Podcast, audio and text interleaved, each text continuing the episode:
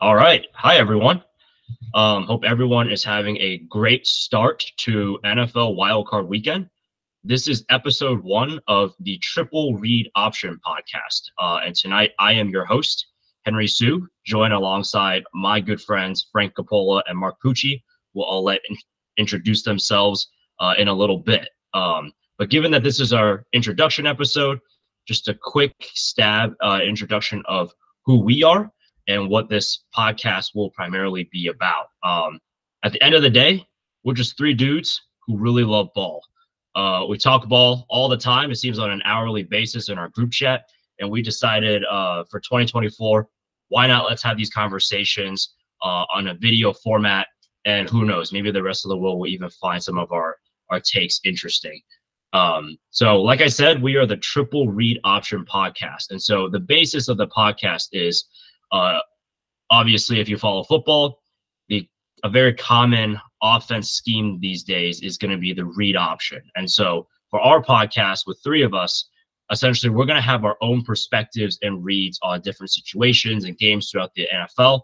Uh, and then, as the audience, it'll be up to you to figure out which of these three reads uh, you're willing to follow the most. Um, so that's just a little bit about the podcast. I guess for myself personally, uh, like I said, my name is Henry.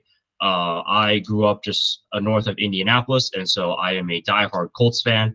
Uh, I feel like that's important information to our listeners uh, in case you know game predictions and things like that come up. You can call us out on our personal biases. Um, and so, with that, before we continue, I'll kick it off to uh, Mark Pucci to introduce himself. What's up, team? I am Mark Pucci, proudly born and raised in Cincinnati. Who Dey Bengals fan, and that's really really all you got to know. My reads will be the best. They will be the most fun, and I think that's that's that's all you got to know for now. I'm just gonna enjoy the ride. Let's see what uh see what old Frankie has to say. Hello, football fans. Thank you for joining us here on the Triple Read Option podcast for episode one. My name is Frank Capola. I grew up on Long Island, so I am a big Giants fan. The one thing you must know about me in terms of my NFL experience is the draft. NFL draft weekend is my favorite weekend of the entire year. I prepare for it for all 12 months. As soon as the last one ends, I start preparing for the next one. So you will hear me get increasingly more excited as we inch toward the April draft and then kind of tone down my excitement as we kind of go through May and June until, of course, training camp starts up again. However, excited to join you guys. Uh, ready for this wild card episode let's break it down. Frank, you've got a really smooth podcaster's voice. Like I, I didn't really notice that until we started recording. Uh, but you nail it. I, I think we got to give you the the hosting mic more episodes than not. Um, yeah, spectacular stuff. Well, you could say I have a lot of experience as a podcast listener, so uh, excited to get these chops out a little bit as a podcaster. So yeah, absolutely. And so, with this being our first episode, obviously, you know, this podcast is going to evolve, you know, as our conversations do, as, you know, the content our listeners demand does, you know, so bear with us. Uh, honestly, we'll probably just forget that we're being recorded and we're going to be posting this content during most of our conversations as we have them podcast or no podcast.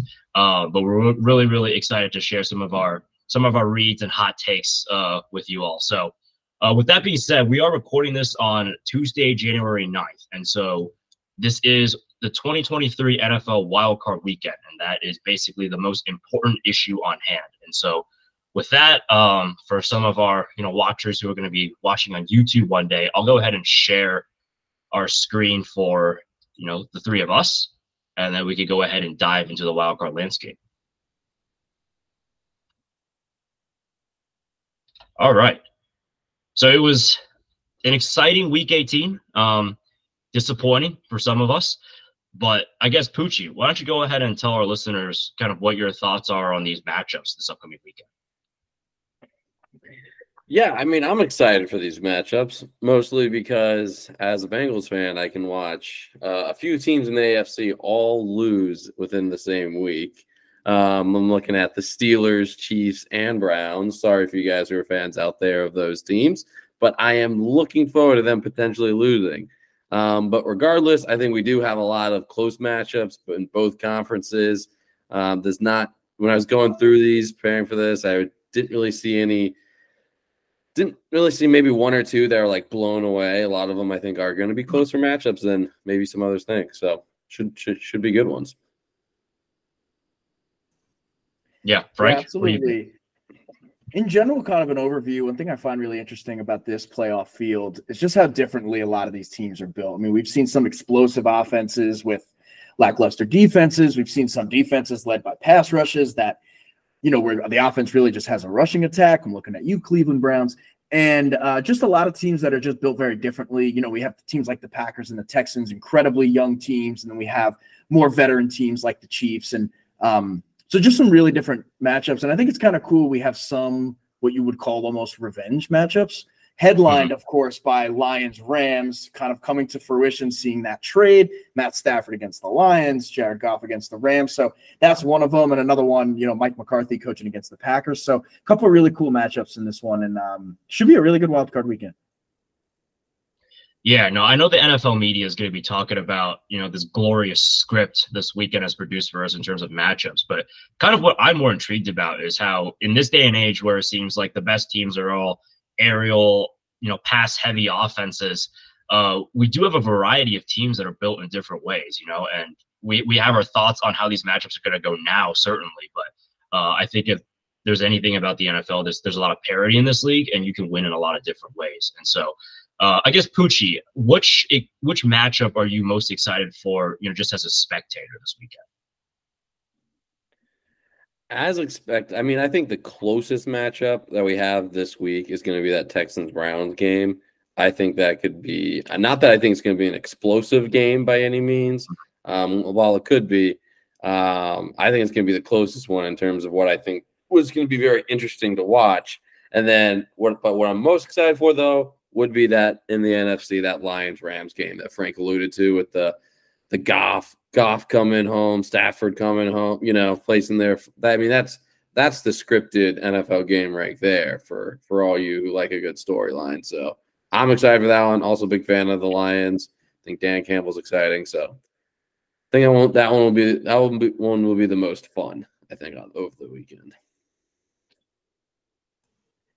Yeah, I definitely agree. Lions Rams is the one I'm looking forward to most. If I had to call out another one, though, I'm going to go to Chiefs Dolphins. And mostly because these are two teams that we've seen them, especially early in the season, how well these two teams can play, especially on offense. And in the last really six weeks or so, how bad these offenses can look. You know, with the Dolphins, it's really kind of more related to injuries and inconsistencies and turnovers. And the Chiefs, of course, you know, we've seen their wide receiver struggles and leading the NFL in drops this year. And so, which version of these teams show up. You know, we know the Chiefs have really been led by their defense this year, which is pretty weird to say for a Patrick Mahomes led team. But um, which version of these teams show up? How do these offenses match up with each other? And we know this can be an explosive game, but this could also be like a 17 14 kind of game if if we see the offenses playing sloppy like they have the last month. So I'm really looking forward to seeing how those two teams show up.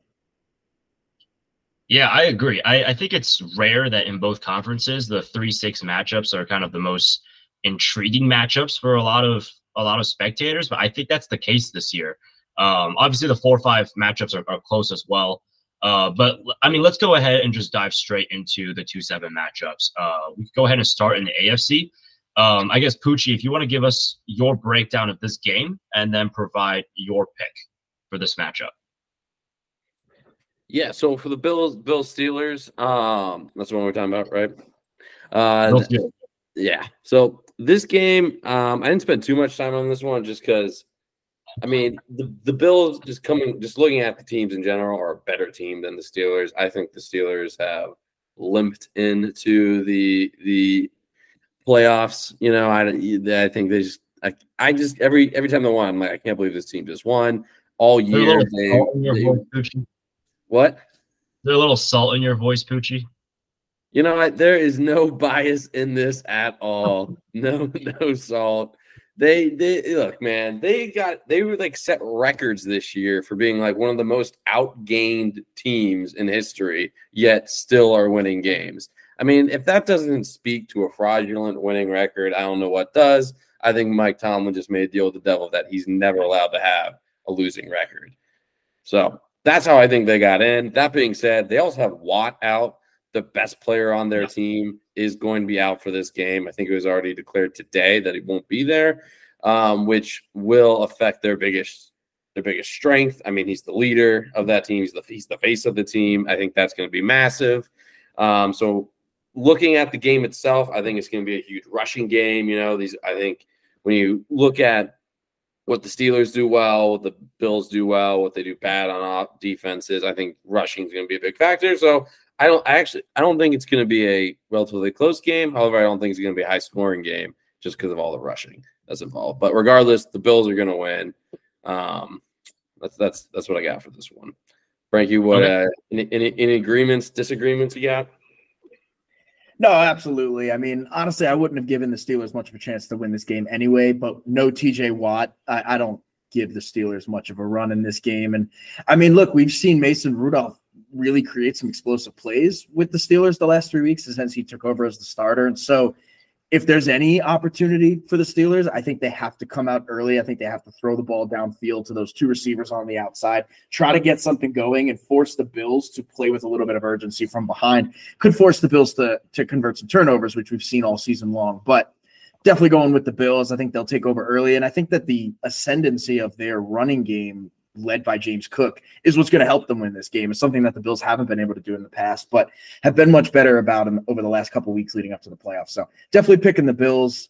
Um, Steelers kind of have a fine line to walk if they want to try to win this game, and I think that's their only path to victory. So I do feel like if uh, TJ Watt was healthy, this game could be a little bit more interesting just because with some of the turnover prone issues that Josh Allen has, I could see a Mike Tomlin coach team going into Buffalo and giving them problems, or at least making it interesting. You know, come come the fourth quarter.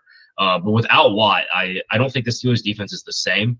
Uh, I think this line is a little bit ridiculous, though. Um, you know, even without Watt at minus ten.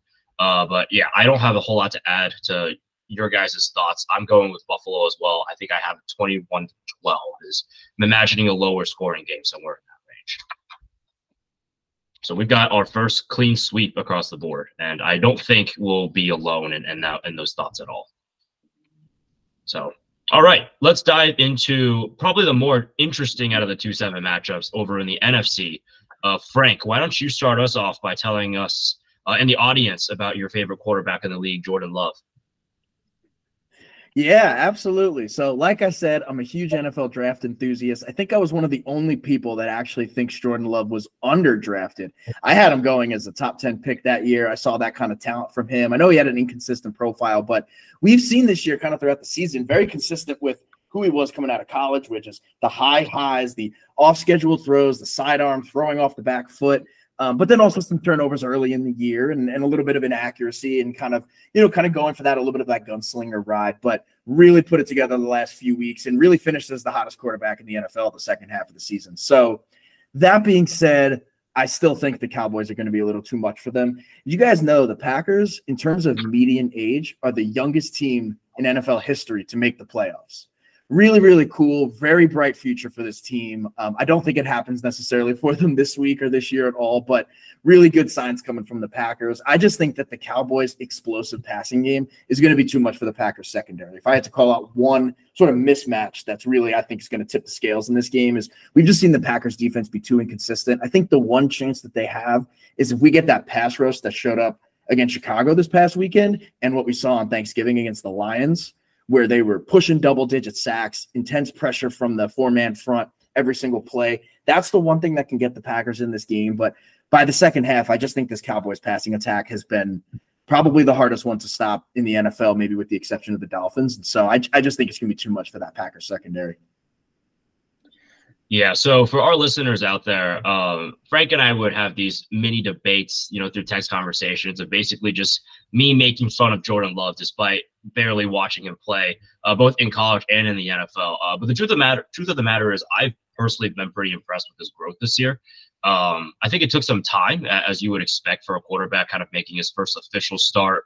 Uh, you know, Matt LaFleur kind of learning his tendencies and what he likes, what he doesn't like. Uh, but the Cowboys have been an explosive, explosive team this year.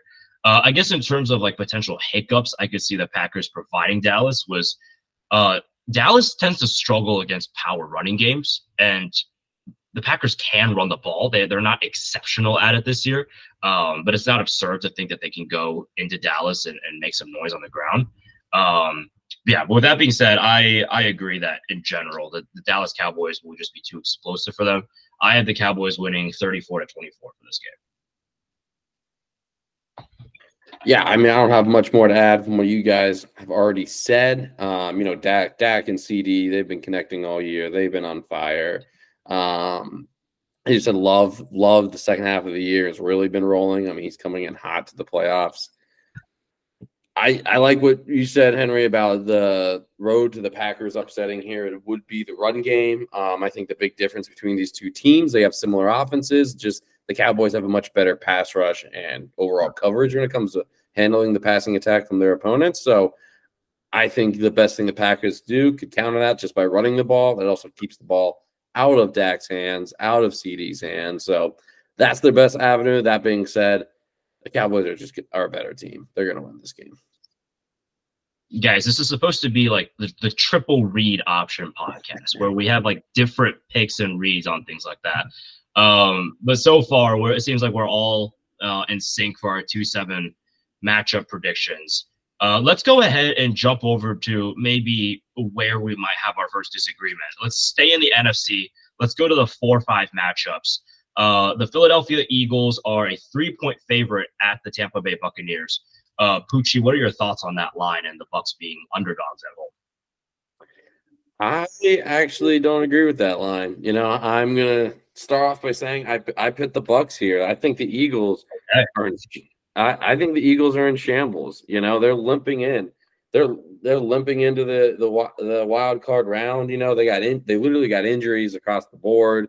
Uh, they just lost standout rookie Sydney Brown. Just went down.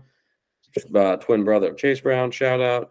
Um, and you know, Hurts is coming off an injury with his his throw middle finger on his throwing hand. They say he's going to be fine. AJ Brown's coming with knee injury. I think it was like a sprained MCL, so not nothing torn. So he's going to play. DeVonta Smith just missed a game. You know, they lost one of their guards. I think Jurgens, or I don't know, he's guard tackle. I forget, but he he he left the game, got poked in the eye. I mean, all these guys are going to be playing, but they're going to be playing rough. There's a lot of things going on in that that locker room that just doesn't sound right. Um, so I'm I'm going this this one being being as the better ranked team and the home team. I'm calling it, you know, but still the upset. That's the my first upset I'm picking for for this week. You know, I think Baker's going to pull together. You know, he, he he stuck out last game with some broken ribs or whatever he's got going on, and still got the win. Bad win against, but it was a win against the Panthers. Former mm-hmm. pseudo horrors the number one pick, but not really. Um, was 9 0 win. But I, I think they're going to carry on. I think they're going to push through here. And I think it's just more about how in shambles the Eagles are. You know, I could see them coming back. I could see them being like, all right, after that disgusting and humiliating loss to the Giants we just had to end of the year, reset for the playoffs. I just don't think they're the team to do it. I don't know. That locker room just doesn't seem put together. Yeah, and for our listeners, uh Pucci actually picked the Giants to upset the Eagles in week 18. Um probably one of the most impressive upset picks of the week. And so uh, you might be onto something here. Um, Frank, do you agree? You know, this one was really tough because, like you said, Pucci, it's just the the way the Eagles are limping into the playoffs. It it makes it hard to visualize them putting together a win. But this is a veteran team, and even with all their deficiencies over the last couple weeks, they're still doing some of the things that typically travel well and win you in the playoffs, which is rushing the passer and the ability to run the football. And so, because of those two things, I am going with the Eagles here. I'm not confident in it. I can tell you that for sure. But the big thing when I was digging into the numbers, uh, shout out to Pro Football Reference, tremendous source for stats and analytics for the NFL. If anyone chooses to use it, um, these two teams had almost the same net yards per passing play 6.4 for the eagles 6.3 for the bucks. So similar throughout the season uh, amount of explosiveness from the passing game. The difference is in the running game. The eagles averaged throughout the entire season 4.3 yards per rush tied for the eighth most in the league and the buccaneers were dead last with 3.4 their inability to run the ball especially against what is still a formidable eagles front four I think that's going to be the ultimate downfall. I think the Buccaneers are going to end up having to play from behind. I don't even think the Eagles are going to have to do that much. So we've seen sloppiness with turnovers and inconsistencies in the passing game. I don't think the Eagles are going to have to rely on it that much. Just their ability to stop the run, and that earns you the right to then rush the passer, which we know that they're capable of. I just think they're going to physically overwhelm the Buccaneers and kind of beat them at that part of their game. And then I think they're just going to win in a really close one. I think it's going to be a low scoring game, something like a probably like a 13 to 10 kind of game. I think it's going to be that type of oh, slugfest. Not an actual score prediction, but just something that looks kind of like that. Really low scoring. I mean, we saw the Buccaneers offense only put up nine points against the Panthers, and the Panthers defense is a lot better than their offense. But I think the Eagles are going to be able to win the game playing their game. And I think they can that group of veterans can kind of put everything behind them from the last month and at least put together one decent playoff performance here. Yeah, Frank, you make a the point I really wanted to emphasize, which is kind of in the Eagles like season struggles um in the last couple games, really aside from some of their offensive struggles, their biggest problem for the Eagles has primarily been their rush defense, uh, which has just been horrific. Um, just they've been gashed on the ground game after game. Uh, but the Buccaneers are dead last in the league uh, in terms of ability to run the ball. I think in terms of like total rushing yards, they average 88 rushing yards a game, which is pretty atrocious uh, in in today's NFL.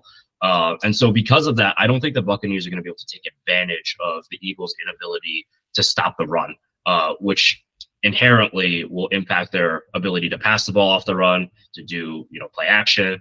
Um, and I also think just from a Philadelphia standpoint, like there's just too much talent on this team. So they've actually played each other once already this year. I think the Eagles won 25 to 11. Uh, but I think that was week three where, you know, Baker Mayfield was still kind of settling in with the offense, you know, trying to figure out, you know, probably still learning his teammates' names, if we're being honest. Um, I think the offense is a little bit more, you know, figured out at this point, and it's not bad. Um, but at the end of the day, I think the Eagles have too much talent. And I think that they've had a couple wake up calls at this point. Um, they're not going to be sleeping on Tampa Bay despite being favorites this week. Uh, I'm picking the Eagles to beat the Buccaneers 24 to 17. See, I think those. I think those are good reads, guys. You guys are reading the numbers well. I think you you are missing out those reading the vibes. I mean, you you take us back to that Buccaneers when they played the Bucks in Week Three. Think about the vibes then. Eagles are coming in hot coming. Uh, I think they're two and all going in that game. Um, I mean, they started the year ten and one. You know, second team in history to go ten and one, not win their division. So throw that out there. But they're coming off a trip to the Super Bowl. Vibes are hot. They're going. This coming into this week, vibes are dead. I mean, this team's their their locker room's been falling apart. The media they, they've been falling apart in the media and everything you've seen since like I don't know, since they were like 10, 10 and 10 and 3 or 10 and 6, wherever whatever they whatever they were coming in and back half of the year, they were dying. I got on my Monday morning, got on my uh, morning work call, you know, my company. I work for those who don't know, I work in New York. I got a lot of coworkers that are from the Philly area. They're all getting on. They're like, this is this is terrible. I hope we lose on Monday night versus the Bucks just to get this over with. This season's a wash. I mean, they're they're they're acting like they have the first overall pick. You know, the the fan their fans right now, and like I mean, that's what an Eagles fan is. They they wear their emotions on their sleeve, and the emotions are not vibing. This is I this is the biggest the the read for the numbers. Yes, would scream Eagles, but the vibes are there. It's gonna be the Bucks. I'm stick you know sticking with it. It's gonna be the Bucks.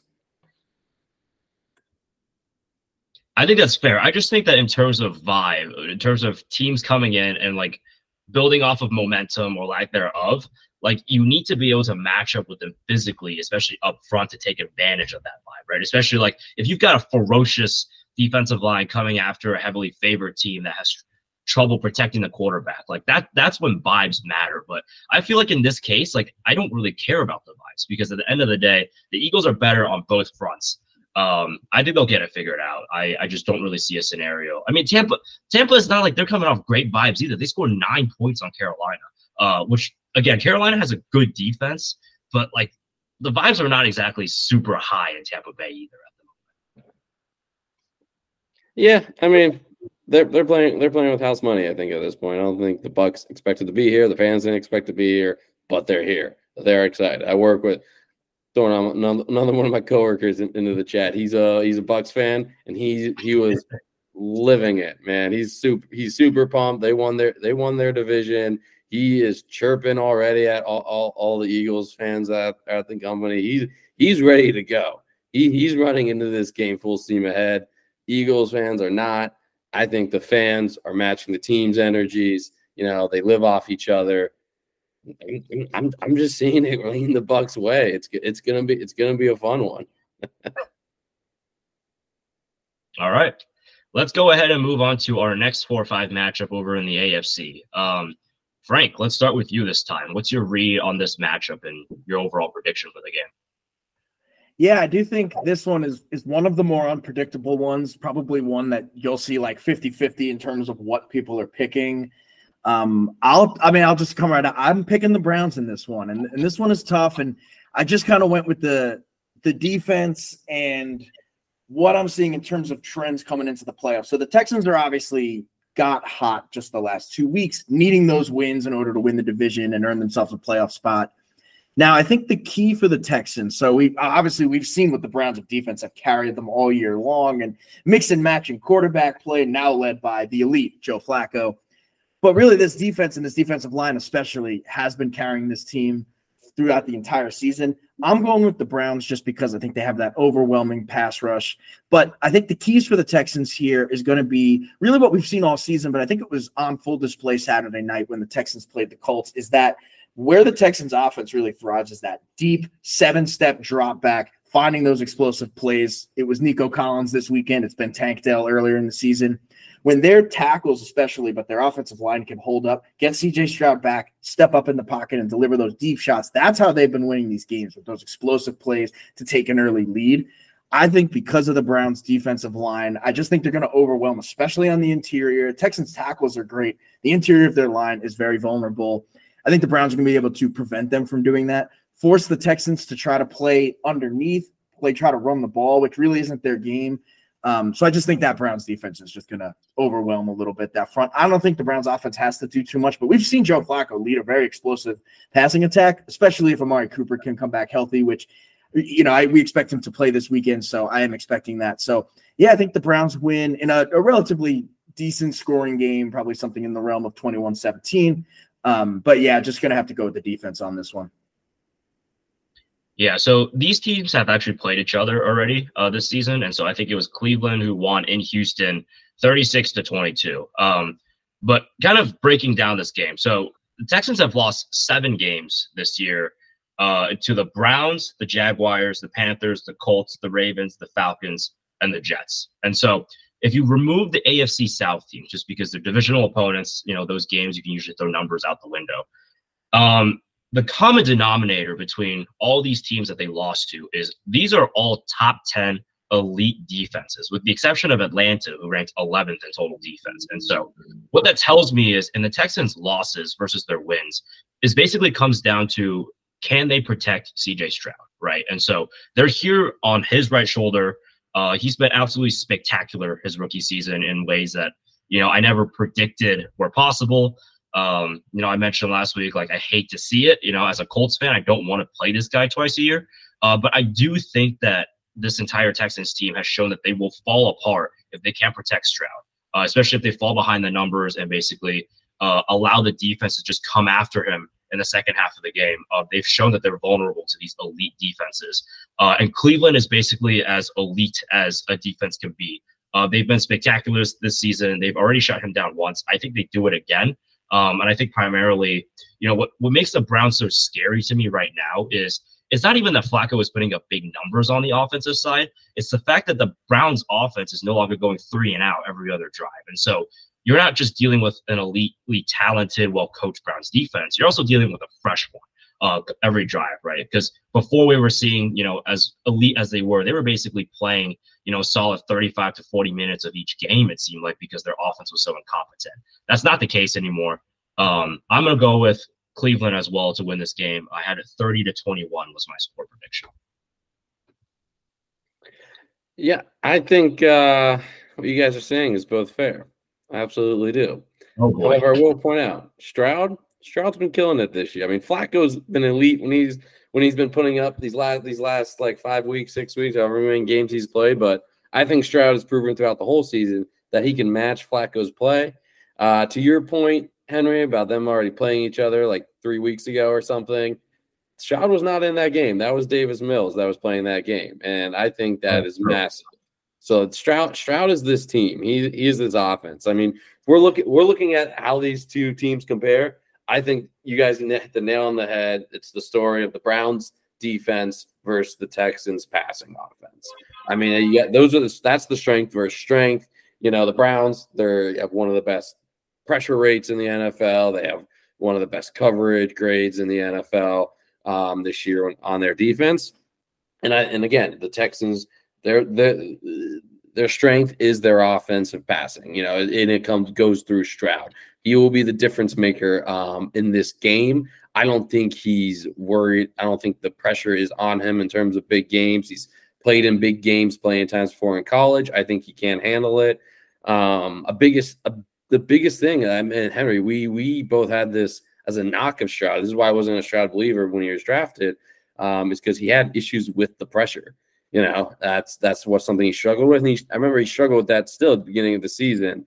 Um, I had I wasn't able to find specific his coverage and how his how he was against the pressure the whole season as a whole. I knew it was bad. It wasn't good at the beginning. However, I do know against against your Colts. Sorry to bring it up, but against your Colts a few days ago, he was pre- he was pressured. Um, shoot, I forget how many much he was pressured, but he had an overall grade against the pressure of like 92.7. Like he, he he did really well against the pressure. And if that if he can put up that kind of grades, if he can do that well against the Browns pressure, because they're going to be pressuring him all game. I mean, their their tackles have been playing great, which is which is good when you're playing against Myles Garrett and Clowney. You need you need your tackles to play great, but the Browns got guys up the middle it's it, they're to get to Stroud. He's to get rocked. He's to get sacked. It's to happen multiple times. It's how he handles it, and I think he is to be able to handle this.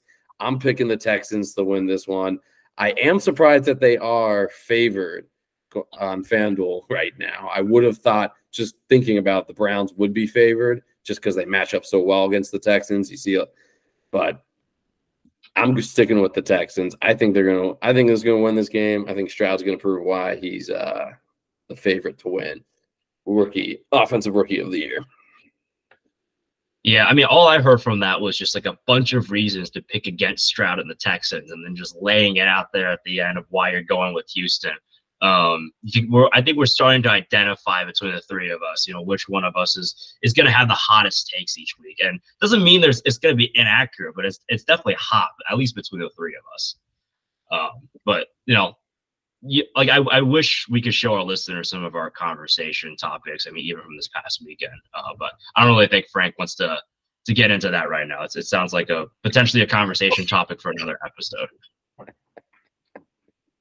All right, let's go ahead and dive into the 3 6 matchup over in the AFC.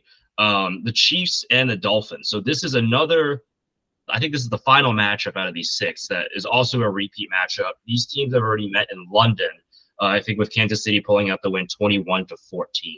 Um, so, Pucci, why don't we keep it with you? Uh, your beloved Kansas City Chiefs. What's your read on them against this uh, Dolphins team?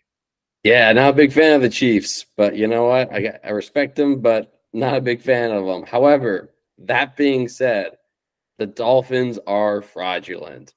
They are they're right up there with the Steelers as the one of the most fraudulent teams this year. Think about their wins. What what are they coming in? They're 11 and 6 coming into this game, coming out of the season. Of those 11 wins, 10 of them were against teams that ended with a losing record, and only one of them was against a team with a winning record. Of those six losses, Five of them were against teams with winning records, and only one was a loss to a team with a losing record. They don't beat teams that win. They lose the teams that win, and they win against teams that lose. Doesn't you know? It's it's it's it's. People say they're a fun offense. Yeah, they're fast. They like to say Mike McDaniel's is is amazing, but they've had so. But it's really it's really not that, that impressive when you when you get when they're facing a good team they're not that impressive. They're coming in with injuries. Raheem Mostert, Waddle, they haven't played the last two weeks. Probably will play this week. Who knows? Um, but they've also lost so many pass rushers on that defense. That defense is going to get picked apart as long as the Chiefs, you know, receivers catch one, half the balls that are thrown to them, um, which is a tough task for them. But I, I, I think the trends are going to continue. I don't until the, the Dolphins can prove they can beat a, a, good team. They can actually be a team with a winning record. I know they beat the Cowboys earlier this season, but beyond that, they haven't done anything. I'm giving it to the Chiefs as much as I would love to see the Dolphins win and see Mahomes get kicked out in the first week uh, of the playoffs. I get I got to give this to them. They're gonna they're gonna handle business. It's Mahomes. It's the playoffs. He's home at Arrowhead. It's it's it's it's gonna happen. Sorry, sorry, Finns fans. All right, Frank. You know, if this matchup was a month ago, I would have been all in Dolphins. When they were healthy, when their pass rush was rolling, when their secondary was causing big plays and interceptions, and obviously when their their running game was the best in the league, and Tyreek Hill was on a tear. And a month ago, I think this would have been Dolphins no contest. Personally, now we've seen a lot of Dolphins injuries on defense. Bradley Chubb and Jaelan Phillips now both down for the year, and so completely taking away the Dolphins' ability to rush the passer. I think that leads to now you have to blitz more often. And then the Chiefs have been able to exploit that, I believe, with the with the running game for the Chiefs is much improved this year.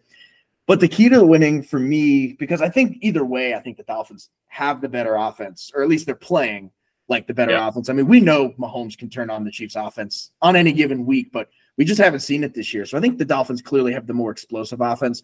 What I'm trusting here, though, is the Chiefs defense to continue to carry them the way that they have to a division title this year.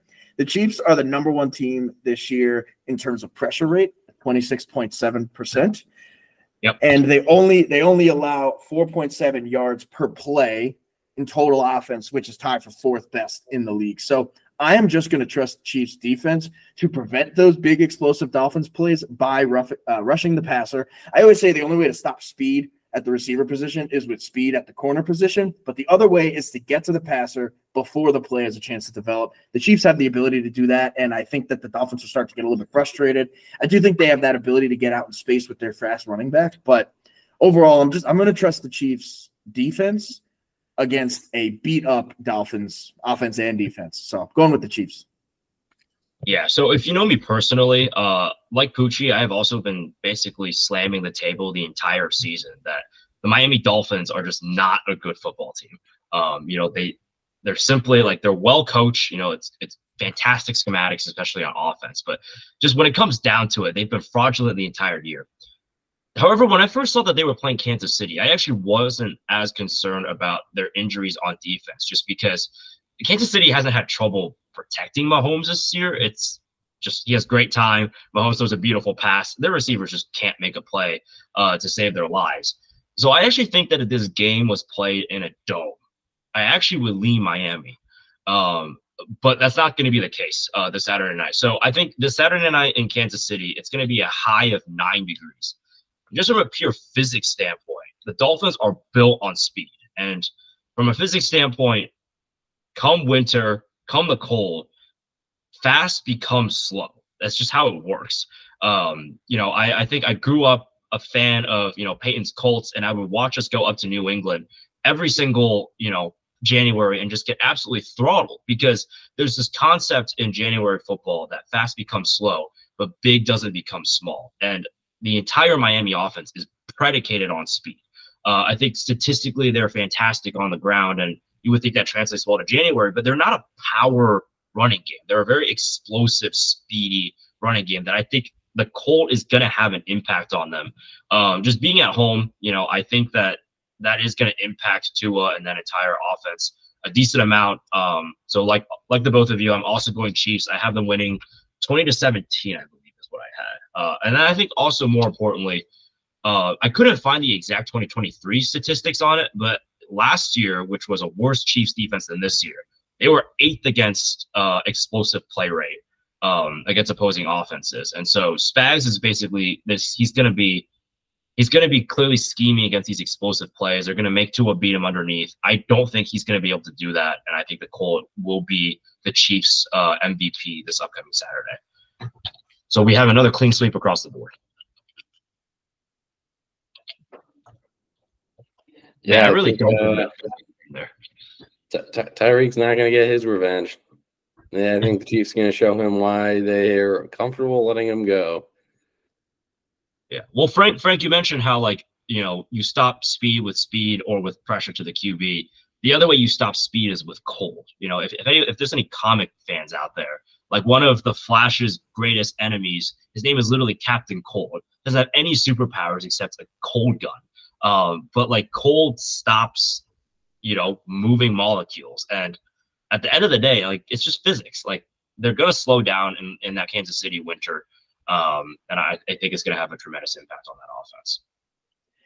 Yeah, I think the Dolphins really needed this game to be home and and in general to have more of a home field advantage. I think last weekend that's why beating the Bills was so important to get that two seed to be guaranteed at least two home playoff games. And I think that's really important for a team that's built like them, that's built for Miami and that type of weather. Um, and so yeah, that's that's a really good point to bring up. And I think that, that that's what we've seen with a lot of aerial attack offenses when they get to January is they have to go to a place like Buffalo or Green Bay or you know one of these cold weather stadiums and and they're just not built to play. They're not used to playing like that. And the, the Dolphins are one of the teams uh, very similar to the Cowboys that are tremendous at home and terrible on the road. And so that's one of the reasons why that's the case. Yeah, which is why Buffalo should build a dome because up until this year, their entire offense is built like they play in a dome. Um, but again, that's another conversation topic. Uh, all right, Frank, let's keep it with you for probably the matchup that I'm most excited about this week. Um, and I don't know, I know I'm not alone in this, and that is the six seeded Los Angeles Rams, uh, carried by Matthew Stafford, returning home to Detroit to face the three seeded Lions. Uh, Frank, what is your take on this game? This game is definitely the one I'm most excited about. I think it's the one that most people are probably going to have the hardest time picking a winner for. And I think it's not just the excitement of the Jared Goff versus Matt Stafford and their former teams. And but what's really interesting is when I dove kind of into the numbers of this game, these teams are very similar in the way that they play and the way that they're built. But the Lions, what I noticed when I was going through it, are just a little bit better at everything. So, in terms of passing, the Lions averaged this year 6.9 net yards per pass. The Rams were 6.6. Rushing, Lions 4.6 yard per rush to the Rams 4.3. And their defenses for the Lions allowed 5.5 yards per play, and the Rams were a little bit better at 5.3. These teams are very similar in their ability to create explosive plays. Both teams have great wide receiver play and great running back play. But I believe the Lions are just a little bit better, a little bit more explosive. And when it comes down to it, which team do I trust to make that play? I am just leaning toward the Lions a little bit. And the main reason is mostly because which one's going to create big plays on both sides of the ball, not just offense, but defense. We've seen the Lions come up with big interceptions and Aidan Hutchinson leading that pass rush and coming up with the big sack. And I just trust the Lions. I think they have a little bit more firepower on both sides of the ball to make the difference. But these two teams are very similar, which is really intriguing because a lot of playoff matchups you see, you know, passing offense versus a running offense and and that sort of butting heads. But uh, that that's what I think that makes this game so interesting. But I just think the Lions this year have just been a little bit better every step of the way, and I'm I'm coming up with them, and, and also because of their holds, you know, controlled fury coming out of that Cowboys loss from two weeks ago. I just think they're like at a different level in terms of motivation and the way Dan Campbell is coaching that team. So I'm going to give the nod to the Lions. Yeah, I think you hit the nail. I think you hit the nail on the head for the for this evaluation, this read, Frankie. Uh, they're they're they're these these teams are, are so similar. They both got explosive offenses, and they both got below average defenses. This game's going to be, I think, it's going to be a high scoring game, um, despite despite the quarterbacks being known by the other team. You know, more so the the Rams knowing Goff more than I think the Lions are going to know Stafford, just because this is a different crew that had Stafford. That being said I think it's going to be a race to score points. You know, it's not, it, it, it's it's going to be. I'm going to come out with a, a bo- bo- boogie, boogie McFarland. Is that his name? Or something hit, hit one of his takes where it's going to be whoever scores more points is going to win this game. Yeah. Uh, and I'm gonna pull out one of his takes for this. Yeah, I mean it's going to be high scoring. These teams, I think, is going to be a big, fun game to watch. It's one why I'm looking most forward to this one. And at the end of the day, said Frank, as a Frankie said, just when the numbers are that similar, you got to go in vibes. And I fucking vibe Dan Campbell, man. I love that guy. I think he's such a fun coach. You know, I remember watching, I don't know if you guys watch Hard Knocks when they were on that two, two seasons ago, but he's the dude of NFL coaches for all you Big Lebowski fans out there. He's the dude of NFL coaches and it's gonna he's gonna have those boys ready. They're gonna be biting kneecaps, whatever he likes to say, and they're gonna have a good time. Yeah, no, if you're a Lions fan, this has got to be just the dream, you know, matchup in your case. You know, you win your division for the first time in forever. Um, you know, you have your former savior, Matthew Stafford, coming back on his new Super Bowl winning team. Um, no, you guys, you guys nailed, you know, essentially that these are two very, very similar teams. You know, they like to run the ball to establish those expo- explosive pass offenses. Um, you know, I think with Pucci saying like the vibe of Dan Campbell, it's definitely a very real thing. Um, but I'm actually going to pick against the grain against two of you this week. I'm going to go with the Rams in this game. And the reason for that really comes down to one primary thing. And that is Matthew Stafford and the entire Sean McVay offensive system loves to play zone defenses, uh, particularly zone defenses that, you know, have a little bit of trouble, you know, rushing the passer. Um, so the Lions actually have a great defensive line with Aidan Hutchinson. They can get after the passer, but really kind of the Rams' offensive rebound this year has come uh, behind on the shoulders of this revamped offensive line that's actually protecting Stafford quite well. And when you can protect Stafford and you choose to play zone defense on the back end, you are going to get absolutely dust. Um, I think the Lions play zone defense uh, in terms of ranking fifth most in the NFL. Um, I personally saw Stafford play against the Colts and Richardson in week four this year. And Gus Bradley just decided to absolutely just zone everything. Uh, you, Cooper Kupp wasn't even playing that week, and you leave Puka Nacua just streaking down the middle in, in between these zones. Uh, and Stafford's going to find him every single time. Um, I think for that particular reason, I think when you know push comes to shove in these critical, critical moments, because these two teams are so similar, and given how much they play zone defense, I'm going to go with the better quarterback. And the better quarterback in this case is Matt Stafford. Um, I'm going to go with the Rams 27 to 24. Uh, but I, I'm just so excited to just, you know, see, see Stafford's emotions. You know, how is he going to handle that? Right. Like he's, he's a pro's pro, but, um, you know, this isn't a game a lot of professional quarterbacks ever, be, ever want to play. Uh, and so we'll see how he handles his emotions going into this game. Well, that's that, that that that's a very good point about how the, the zone coverage is the thing. I didn't realize that. I, I, didn't really look into those tendencies as much for the Lions, how, how what defense they play. Um, but you're absolutely right. I mean, the Rams, the Rams red zone defenses. That's what they're. That's why Puka Nacua has been so good this year because he knows how to run a route. You know, that's why Cooper Kupp is so he knows how to run a route, and that's one of Stafford's best traits. He sees the whole field. You know, he know he can see where the ball needs to go. He can find the guy, as you said. So that's a good point. It makes me worry about now. What? Did I just persuade you to change your? No, pick? you didn't persuade me. I'm still going with Dan Campbell. You know, I mean, it makes it a lot closer than I was gonna. I was thinking. You know, especially with like Sam LaPorta being out for the Lions. That's gonna. It's big explosive yeah. part of their offense. But I'm sticking with Campbell. He's uh, I'm I I, I can't go away from it. Yeah, I'm sticking with the Lions too. But Henry, you did bring up a really good point. I think that's always been McVay's superpower is that ability to beat zone coverage. I've always said that I thought I think Shane Sean McVay is the best coach for wide receivers in the NFL. And because mm-hmm. their offense, I just I love the way that their passing attack is designed, and I love the way that their personnel department brings in the type of receivers that really work in McVay's offense. And it's about getting to the spot finding the space in the zone and cutting into it. And then and so yeah, it's it's going to be interesting and the Lions have a ton of holes in their secondary. We know they've been struggling at corner the whole time. And so yeah, this one's just going to come down to which offense or defense in terms of turnovers or anything, but basically which offense can put together enough explosive plays. And and you're right. I mean, if you had to pick a quarterback, of course everyone's going with the Rams and um, but if you have to pick, you know, running backs, you know, everyone's going to lean the Lions. So it's just going to be about which team I think comes up with that big play in the fourth quarter. And so, yeah, this is this will be a very exciting one. Yeah, no, Pucci, I, love how like you just acknowledged everything I said, but at the end of the day, like vibes here, you know, advanced statistical analysis down here. Uh, I love it. Vibes over everything. Look, look at my picks, boys. It's all vibes. It's all vibes. It's all vibes. Every one of my picks. oh, I love it.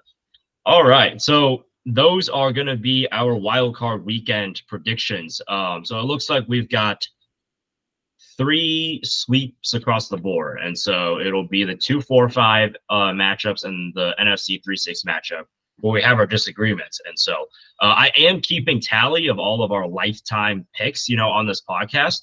Um, so far, I think I think Frank is, is in the lead, uh, and then Pucci's behind him by one game, and I'm behind uh, Pucci by one game. So, you know, I guess if Frank picked your team, congratulations, you're going to be moving on to the divisional round. Um, all right. So, with that being said, we're actually going to go ahead and reveal our entire playoff prediction bracket. So, this includes, you know, these predictions in front of you, uh, but also our divisional conference championship and our overall Super Bowl prediction and score. And so, um, I will just go ahead and fill out these wild card predictions based off of the ones we just gave. Um, so Frank, way ahead of you there, Henry. Oh, lovely. Less work for me. Okay. Um, well, I guess we could just stick with you then. Uh, why don't you go ahead? Uh, you don't need to provide too much detail because we'll, we'll, dive into these, you know, matchups if they actually happen uh, in future episodes. But go ahead and reveal to us. Uh, you, I go. You can go ahead and type it yourself. Your predictions for the entire 2020 23 playoffs.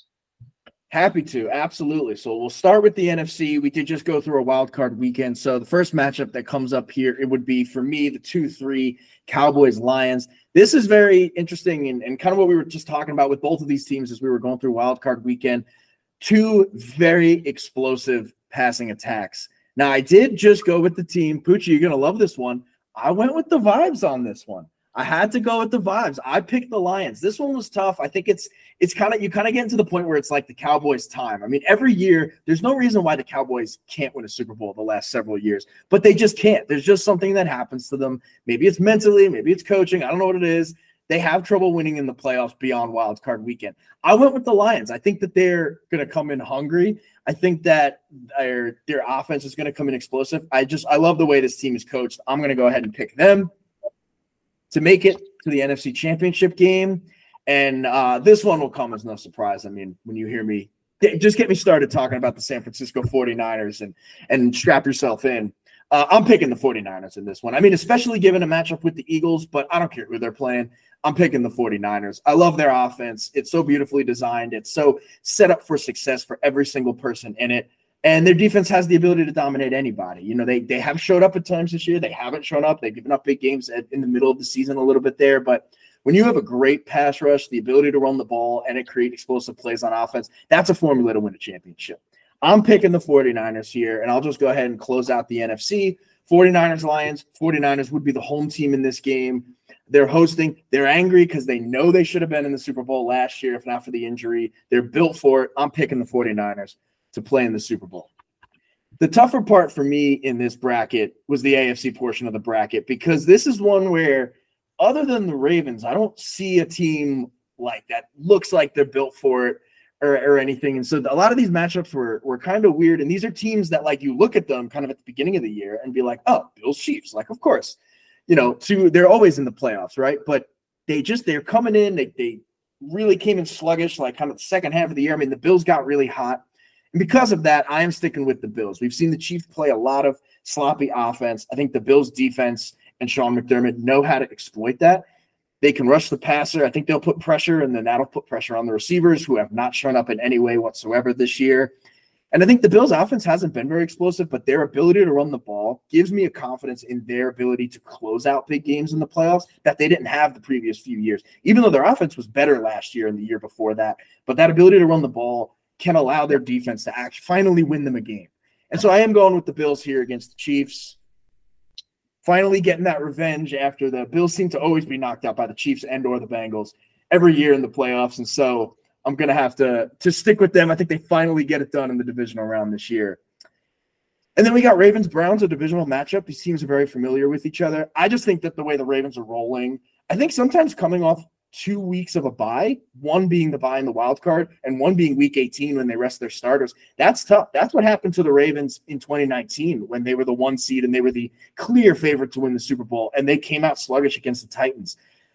I, I would say against the defense that can force that on them with the Browns, this one's a little bit tough. I am still picking the Ravens. Their ability to run the ball, regardless of who the running back is, and their ability to rush the passer, and finally have an explosive, a somewhat of an explosive passing game compared to what they've had the last few years. I'm going with the Ravens here.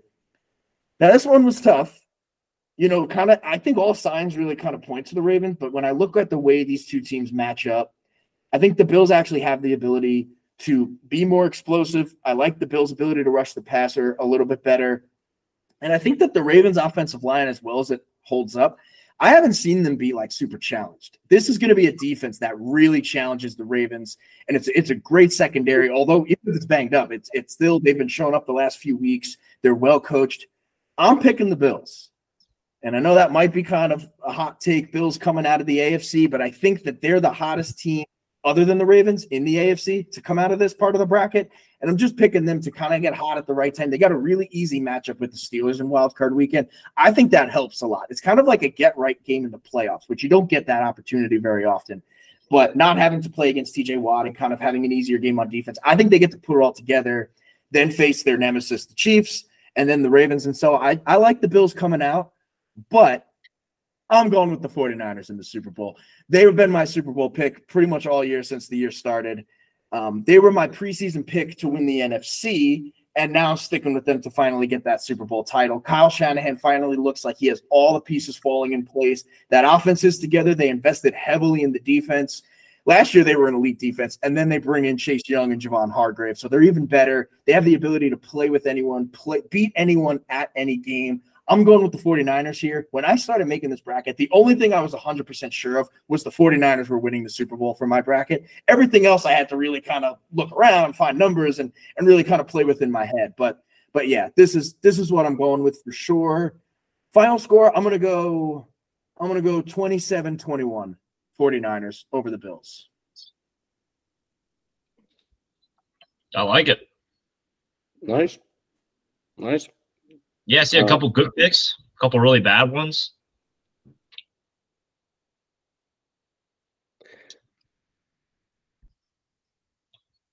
Twenty-seven, twenty-one. Interesting. Yeah, I mean, good picks. Love that uh the Browns Browns Ravens matchup you got down there. Just showing off the uh couple couple a divisional battle from the best division in football. You know, it's it's that'll be an exciting one in your in your bracket week two.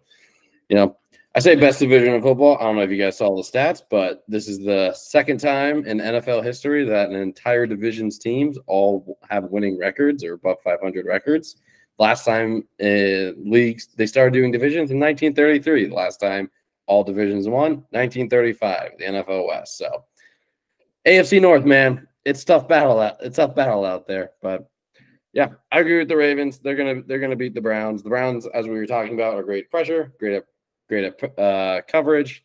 Ravens are great at running the ball. They're gonna run the ball, and that's how they're gonna beat the Browns. They're gonna control it. They're also good at stopping the run, which is gonna be bad for the Browns. I like that one. That's that's the one I'm gonna highlight highlight for you. All right, Pucci, let's reveal yours. All right, let's go. All right, I guess I should pull this up myself. Um, so got my picks in here from the wild card, and then we'll start with the NFC here, going with the Cowboys Lions, similar to Frank. You Frank, you're, you're right. I do like that pick. You know, the vibes are the Lions. This is the Cowboys. They they they just don't win, and it's how about them Cowboys? You know, they don't win in they don't win in the playoffs, so they're not winning this. They're not winning this one. The Lions are going to carry on. They got again a couple explosive teams here. Uh, I think you know Laporta could be back by then, probably not, but could be. Um, I think it'll be. I think it'll be another fun one. I think every Lions matchup would be a fun one. So it's it's going to be another explosive battle. The Lions are going to take this one. Coming up for the other divisional game, the Bucks. You know, again, as I said when we were talking about the wild card, they weren't beating the Eagles. The Eagles were beating themselves. I don't think the Bucks are that impressive of a team. I just think the Eagles are trash. That means coming here, the 49ers, they are not trash. These guys are a juggernaut of the NFC. Uh, they've been the best team in the NFC all year. And I don't think it's been close. And so I am uh, sticking with the, the 49ers to carry that one through. I'm going to hold off on pick on this one and go now to the sticking the divisional round, going with bound to the AFC. We got Bills versus Chiefs. This is the moment the Bills fans have been waiting for. This is what the Bills have been waiting for. They're a better team than the Chiefs, finally. They're at home, finally hosting them instead of going to Arrowhead, finally. Every year it's been, why is it the same all year? Well, this is the year it's different.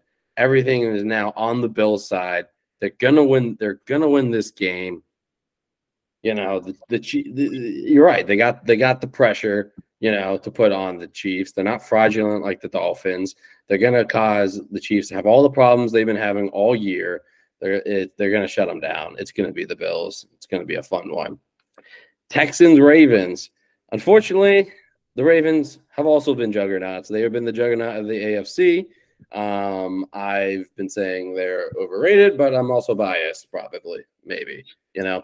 Um, I think, but I think there is room for them to be beaten. I don't think it's going to be done by the Texans. I think the Texans are a little too one dimensional to beat the Ravens. You need to have multiple ways of winning. I think the Texans are again their strength is pat their strength is passing. I don't know how great their running attack is, which is going to hurt them. The Ravens are really good at zeroing in on an offense, um, and then their offense themselves will take over this Texans defense. The Texans aren't going aren't going to have an answer.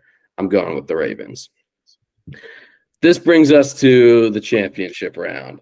Now I'm going to be honest, boys. This one was a tough one for me.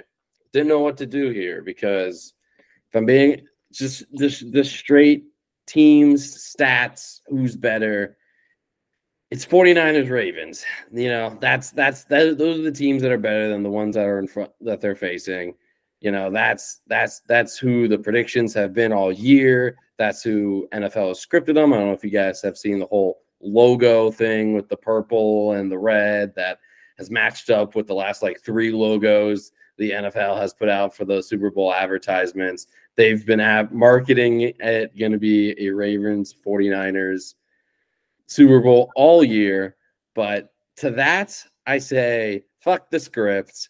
I'm going with my vibes. Dan Campbell, probably one of my favorite non Bengals in the NFL. The Lions, huge upset against the 49ers. The they are going to take over. Purdy is not going to know what to do with Aidan Hutchinson sitting in his lap all day.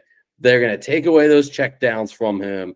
You know, it the the Purdy's going to actually have to be forced to make plays downfield. It ain't going to happen. Lions are going to outscore them, make the Super Bowl. It's going to be great. Now, coming to the down to the AFC Championship, as I said, fuck the vibe, fuck, fuck, fuck the script. We're going with the Bills. You know, they're two they're a two dimensional, you know, multi-dimensional offense. You know, they can pass the ball, they can run the ball. Ravens are great at getting pressure, but you know what? Josh Allen can extend those plays. He can get out of the pocket, away from that pressure. He can extend plays to give his receivers time to get open. He can find the guy. He's got the talent to do it. If he can hold off on the turnovers, that's going to be the big decider for this game is Josh Allen and his turnovers. You know, that was a close game they kind of had against the Dolphins this past weekend, but it was only close because Josh Allen threw two red zone interceptions. If he doesn't do that against the Ravens, which who knows if that's going to happen, but if he doesn't do that, they're going to beat the Ravens. He's going to carry their team to the Super Bowl. And now we're into a fun Super Bowl, boys. The Lions versus Bills. What a great, what a great. Who isn't going to be excited for that Super Bowl? The Bills Mafia are just uh, just an exciting team to like root for. You know, they're just a, such an exciting fan base. I think they're so fun.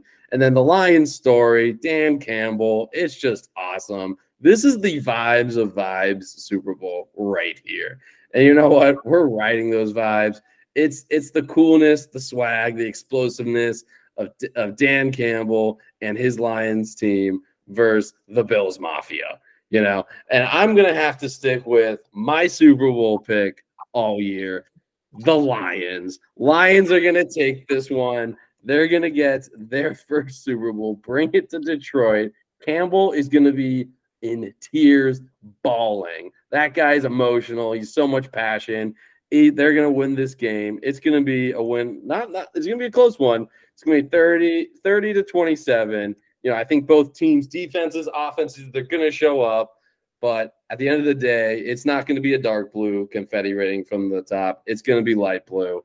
Campbell's taking it all the way. He's gonna. It's it's it's gonna be great. Can't wait to watch his victory speech. It's gonna be awesome. You picked the Lions preseason to win the Super Bowl. I think it did. They've definitely been my NFC pick. Um, I haven't. I don't know if I picked an AFC people just because Bengals. I'm like Bengals are gonna win it. They're gonna do it.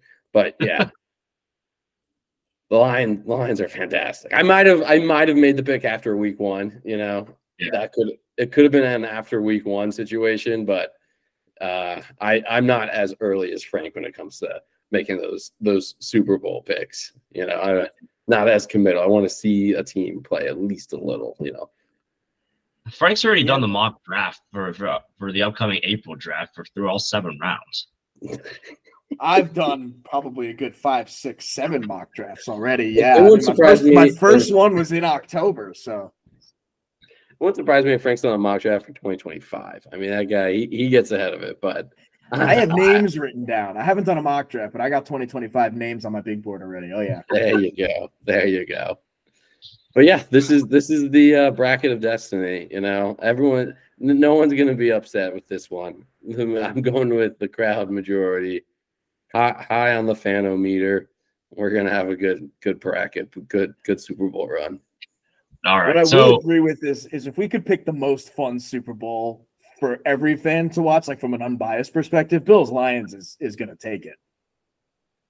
It'd be two incredible fan bases who have been through a lot, two teams that have never won a Super Bowl, and yeah, that would be unbelievable.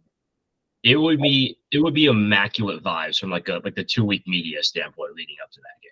Uh, just oh my goodness, and it's in Vegas, right? The, the Super Bowl. Oh my god! Good Vegas, lord! So- Holy cow! Can you imagine the Bills Mafia putting money down in, on Vegas? Holy shit! They're they're gonna change it from red and black to bl- red and blue because if they do that, they're gonna make so much money in the casinos. Every single fan's gonna be putting it on blue. Just broken folding tables all up and down the Vegas Strip. That is pretty. That would elite. be an in- incredible week.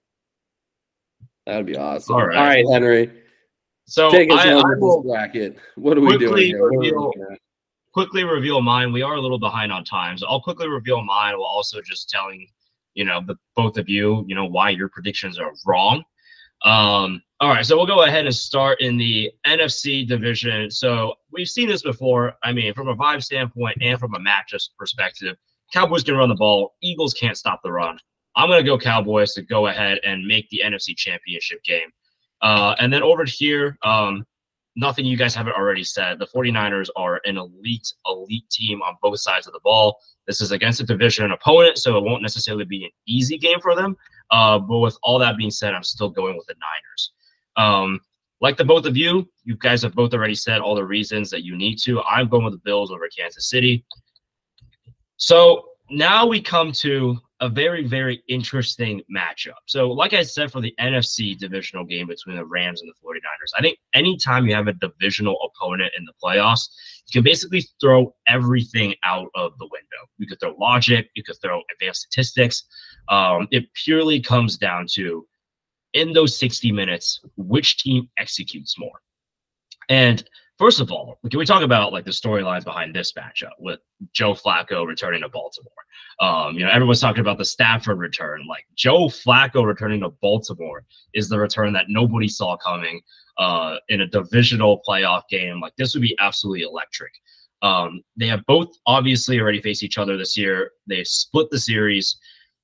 I'm going with Cleveland to be the one to go into Baltimore again to repeat a 2019 upset. Uh, Frank, you touched earlier about how sometimes it's not necessarily a good thing when you have this much rest against a team, especially against a division opponent. You start overthinking things.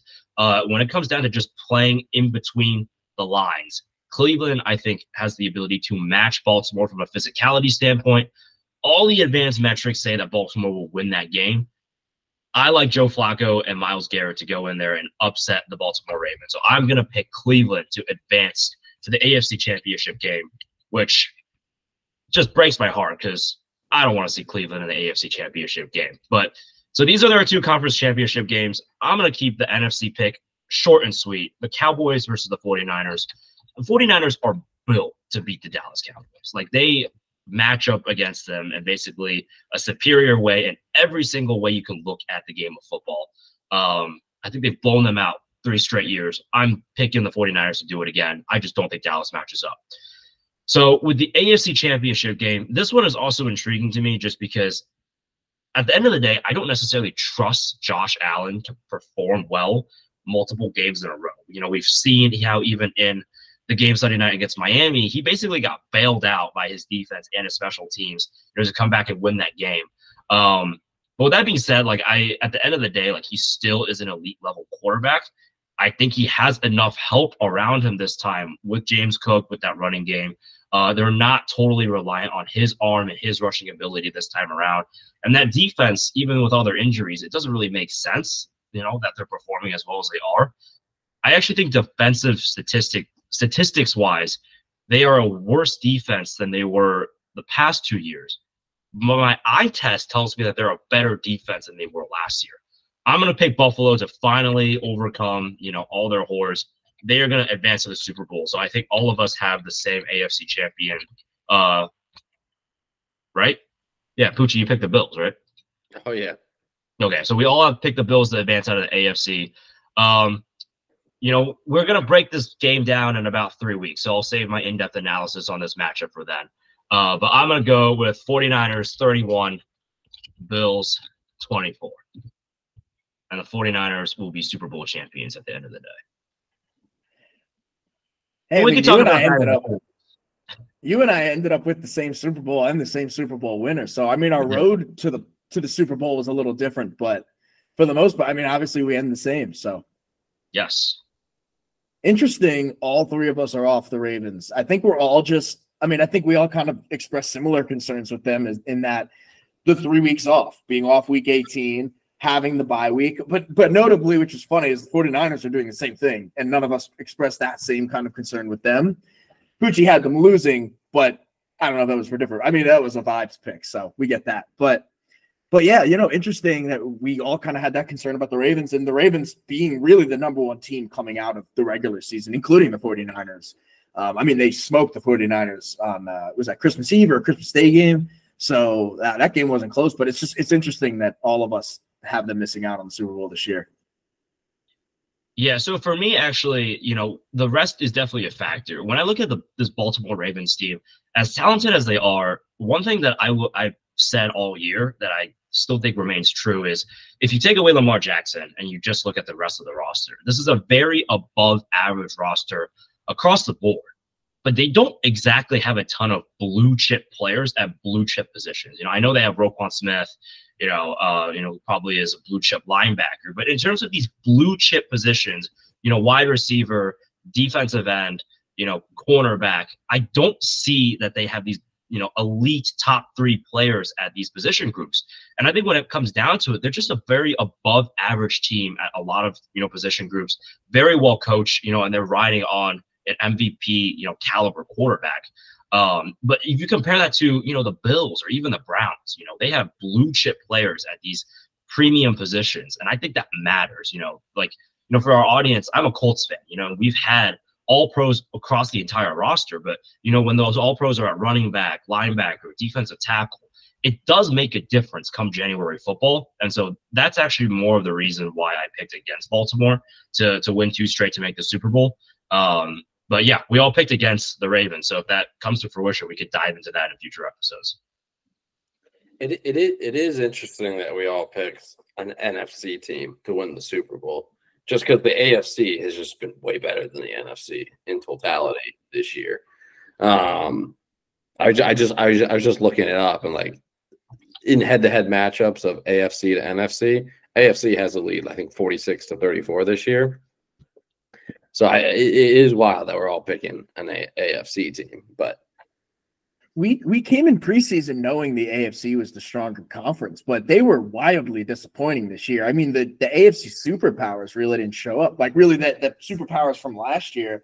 Like you can look at the four division champions. Two of them missed. It's the Bengals and the Jaguars, and a lot of that had to do with injuries and different sort of inconsistencies throughout the season. One and then the bust. Then the Bills and the Chiefs. You have like the Chiefs not matching their Super Bowl run from last year at all on offense. The Bills having a really slow start and then kind of getting hot. And so those AFC superpowers that we were kind of expecting coming in really didn't show up specifically on the offensive side of the ball. And so these NFC teams that, you know, if you kind of look at most of these top teams in the NFC, they're led by their defenses, right? Like 49ers, Cowboys, Eagles for the most of the season. Like we've seen running games and defenses and, you know, Cowboys off, uh, passing off tack obviously grew as the season went on. But two very different types of conferences that are built to beat each other with a lot of similar teams. But yeah, we all kind of have that NFC team prevailing, whether it's the 49ers or the Lions for us. Um, but just interesting, kind of that the the AFC where we've seen all, all the all the best quarterbacks in the NFL right now are playing in the AFC for the most part, and so um, it's just interesting, kind of how the season unfolded that way. No, I totally agree, and I think we've seen in like direct head-to-head matchups, right? Like Buffalo going into Philadelphia. You know, I think until the Baltimore you know Ravens went into San Francisco and blew them out of the water, we really hadn't seen a top-level AFC team go ahead and actually showcase that they can beat these top-level NFC teams. Um, I think it'll be close, you know, come Super Bowl time, you know, just because, you know, if I think in any of our, you know, three Super Bowl matchups, you know, you've got these high power offenses. I'll just throw in there, you know, to, to wrap up this episode that at the end of the day, we've seen it over and over again. You know, these top offenses get you to the Super Bowl, but it's always the defenses that come through, you know, come in the big game's biggest moments to win it. And so, um, like I said, we're a little over on time, but I'm really, really excited to dive into you know those potential matchups with you guys in, in the future. Um, so I think we are going to call it a, a successful episode one. Uh, if you've listened up to this point, I mean, congratulations! Like I, like, I get sick of hearing my own voice, so I, uh, I, we appreciate you listening. Um, I think in future episodes, we're going to go ahead and toss in social media as we continue growing this podcast and growing our channels. Um, but super, super excited, you know, to kind of share our thoughts, you know, with the rest of the world. Uh, and I'm sure once I stop recording, you know, the three of us are going to continue our meaningless conversations, uh, anyways. But um, thank you for listening. This has been the Triple Read Option Podcast, and we will see you next week to talk about the divisional round matchups.